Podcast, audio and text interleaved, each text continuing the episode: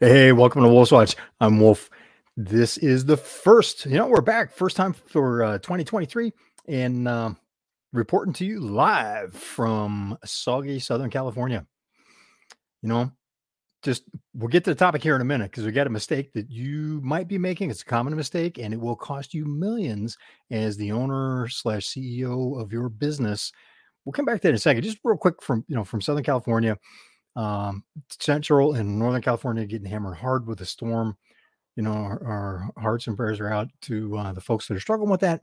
And here in Southern California, we've been watching the just millions of gallons of water run off. Signals the end of our most recent um, of the of the repetitive droughts that we have here in California, which is which is good. And it's good to see all the water. And it's just you know watching all the runoff. You may have seen some of the celebrities that are posting uh, on some of social media, some of the videos of what's going through their backyards in uh, what would normally be small streams or drainage ditches or just overflowing.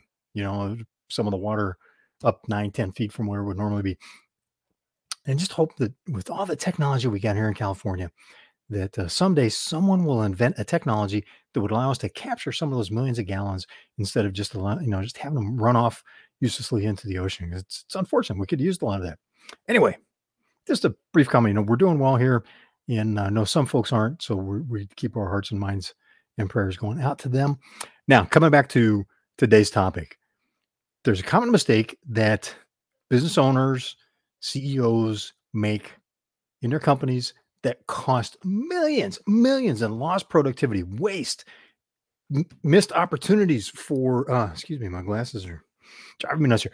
Uh, missed opportunities for innovation and that comes down to this question Are you playing hockey or are you directing a ballet?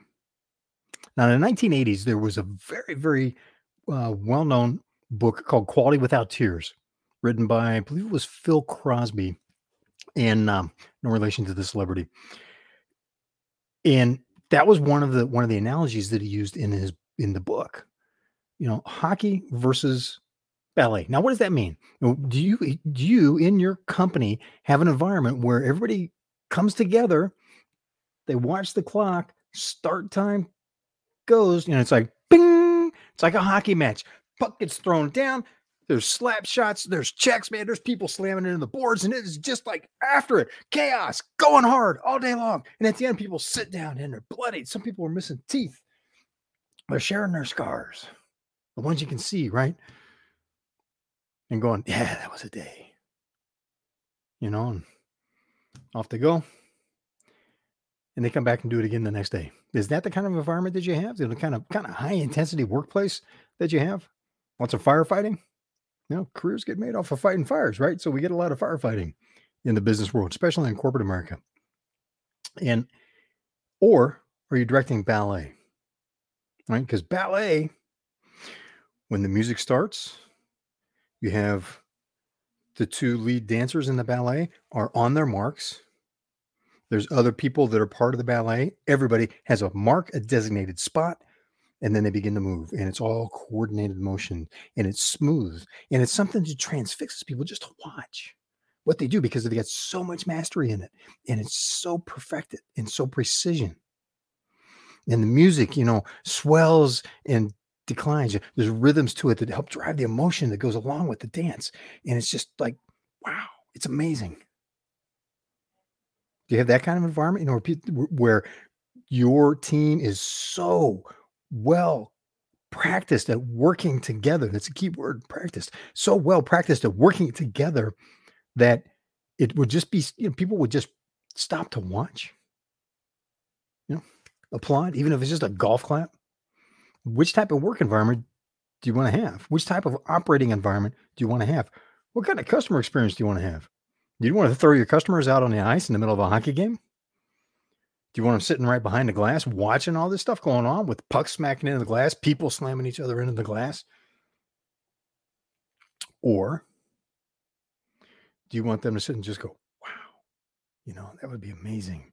It's amazing to be here just to be part of it when they do business with your company because that all comes together in an environment and as the as the owner as the leader of your business it is you know it's top of mind in our businesses how do we create that You know, one of the things about ballet is they practice that precision. Now, hockey, there's a lot of practice, and I'm not taking away from the professionalism, the the talent that's involved in hockey. That's not the point. The point is the chaotic, the difference in the chaotic environment, right?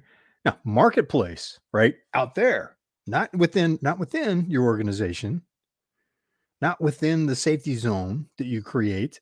You know, safety zone. Think of it like when your prospective customers come around your company, it's like entering a safety bubble in a sense, because now they're out of the chaos of the marketplace. The marketplace, it's always like a hockey match on the best days, you know, or Braveheart war level warfare in a sense, figuratively, on, you know, w- when competition really heats up. The thing is, in ballet, it's practice. What's supposed to happen? Because it's it's part of operations, it's part of the foundation of your profitability and your customer experience, right? Do you want well oiled, efficient, value driven, value delivering operations where everybody knows what they're supposed to do? They're practiced at it, they've mastered it. They continue to work at being better, just little tweaks, tips, movement, you know, move just you know move the shoulders just slightly in ballet makes a big difference in the audience in the motion in the ability to properly move and i'm not i'm not that well versed in ballet so i'll leave that analogy right there it just comes back to well practiced you know and one of the things one of the things about hockey right hockey leaves you with scars you can show off without even saying anything maybe a missing tooth a little bit of a scar where a puck or, or a hockey stick caught you on the forehead it's easy to show those off. Yeah, ballet, not so much. Until you see someone that's a ballet professional that has their shoes off. I heard a famous story about uh, someone was in an elevator with Baryshnikov and said to look down. Baryshnikov was bare feet and he took one look at his feet and he's like, wow. Then he'd ask Baryshnikov. And I forget who originates the story and uh, they'll look for a citation, but it just comes top of mind. The thing was, you look at their there's a poster that's along these lines you know what does it take to be that good that mesmerizing so good mastered what you're doing that people are mesmerized by being around you as you're doing it you look at the feet and it's all written right there because the feet are calloused and scarred and the toes you know aren't as straight as yours and mine probably are unless you're a dancer or other professional but the point again is those scars aren't as easy to see. Right? There's not as much bragging rights in that. Do you encourage the bragging rights to be in the operation of the team and the delivering performance and delivering value to your customer? Or do you create an environment in your business where the value is in being, you know, having visible scars from having battled? I'm watching for comments over here, having battled within the walls of your own company, within the bubble of your own service that you provide your customers because it bleeds over to your customers. And it costs you millions over time, depending on where you're at in scaling up your business. We'll talk more about that. Depending on where you're at scaling up your business, it could cost you millions in a year. It will cost you millions over the years because there's so much inefficiency that happens in that. In business, we need a ballet level performance in delivery in service to our customers, to our clients, right? You need that level of performance, precision, efficiency in creating and delivering the value your clients, your customers paid you for, and providing them with an experience that just makes them go, I want to be part of this because this is mesmerizing. You know, and it's interesting because it's the kind of thing that is so relevant in business today. Yet, this is the same conversation we were having in the 1980s. 1990s. And here we are still talking about it, or maybe coming back around to it again. You know, one of the things about about tough economic times, customer service suffers. As a small business, talking to you as a, as a small business, not you know startup, sure, but as you're scaling up, now you've got some revenue going. As you're scaling up, one of the keys is big companies are cutting to the bone right now because the economy's been tough. We've, we've been in a recession. I know they changed the definition of recession politically last year to make it look better than it was. Things like that happen in election year. But now we're back to looking at, yeah, 2023, possible recession. I mean, it is gloom and doom. Just you're still you're dealing with financially uh, tum- tumbling times, tough times, but also inflation's still there. So you got a lot of these problems that are still buffeting you, to put it politely, right? Where it really very much is a hockey game, a prize fight, a cage fight of sorts out in the marketplace. And I say that laughingly because what are we going to do, right? We we acknowledge what's going on in the market. Let's laugh about it and get on with taking advantage of it. And here's here's one of your strategic advantages for scaling up your business, putting yourself in a position where you can scale up while others aren't failing, right? Or struggling. That's customer service. Because the big companies the competitors that give you the most headaches are cutting back. They're going to artificial intelligence solutions. They're going to outsourcing, right? You, you've likely dealt with people that are trying really hard. I'm not knocking the, the workforce here. They're trying really hard, but they're in a position because they're in a, you know, they are so far removed from the core operations of the company that they're doing customer service for. They really can't provide the service and you can hear the frustration in their voices a lot of times or they they really want to help but they can't because they don't have the training they don't have the resources they don't have the authority. That is where you can give your customer a better experience. A company that i worked with for a number of years small manufacturing company family owned was it the second generation of the second family to own the company one of their strengths they had the, their top four competitors. They were in the top six most expensive providers within their market. And four of the other six failed while they continued to prosper, continued to bring in, they picked up a lot of the business from the companies that failed.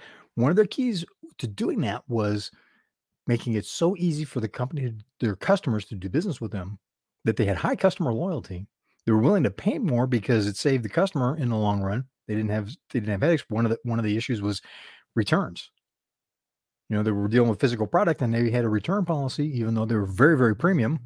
That was more like Nordstrom's. If you remember back in the day, Nordstrom's uh, at, I don't know if they still do it, the Nordstrom's department store, one of the things they were famous for is they'll take something back even if they didn't sell it to you.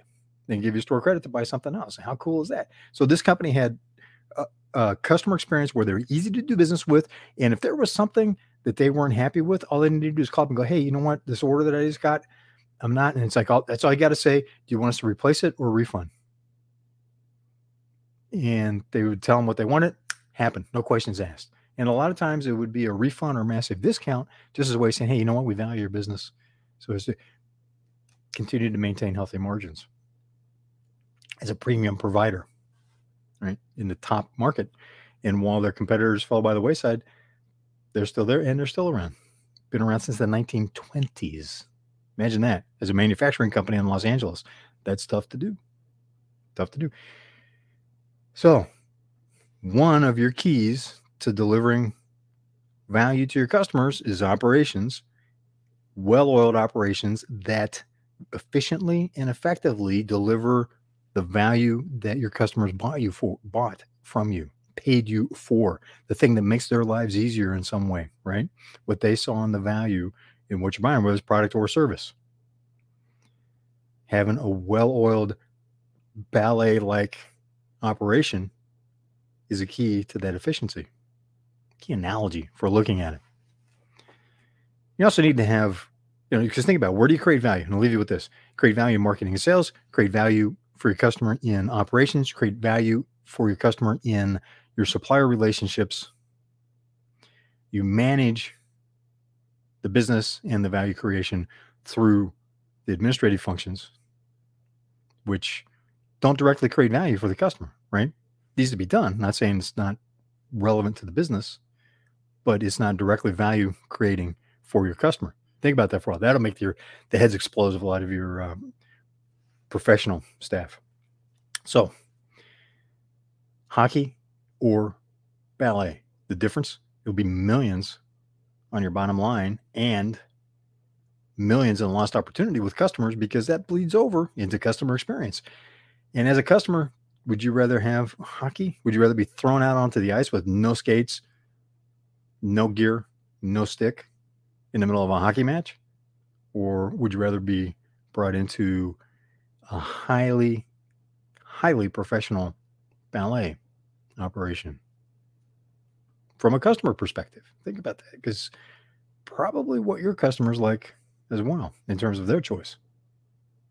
This is Wolf Watch. Always keeping I'm Wolf, always keeping an eye out as a leader of the pack of what is going on in the marketplace. What are tips that are going to help you be more effective? And right now, scaling your business in this crazy environment, 2023 is going to be another crazy economic year. So take a deep breath, scale your business up. Let's get it going. You know, you, you can really, this can be a big year. This can be a big year. Don't participate in the doom and gloom and the negative economy, the, the negative aspects of the economy.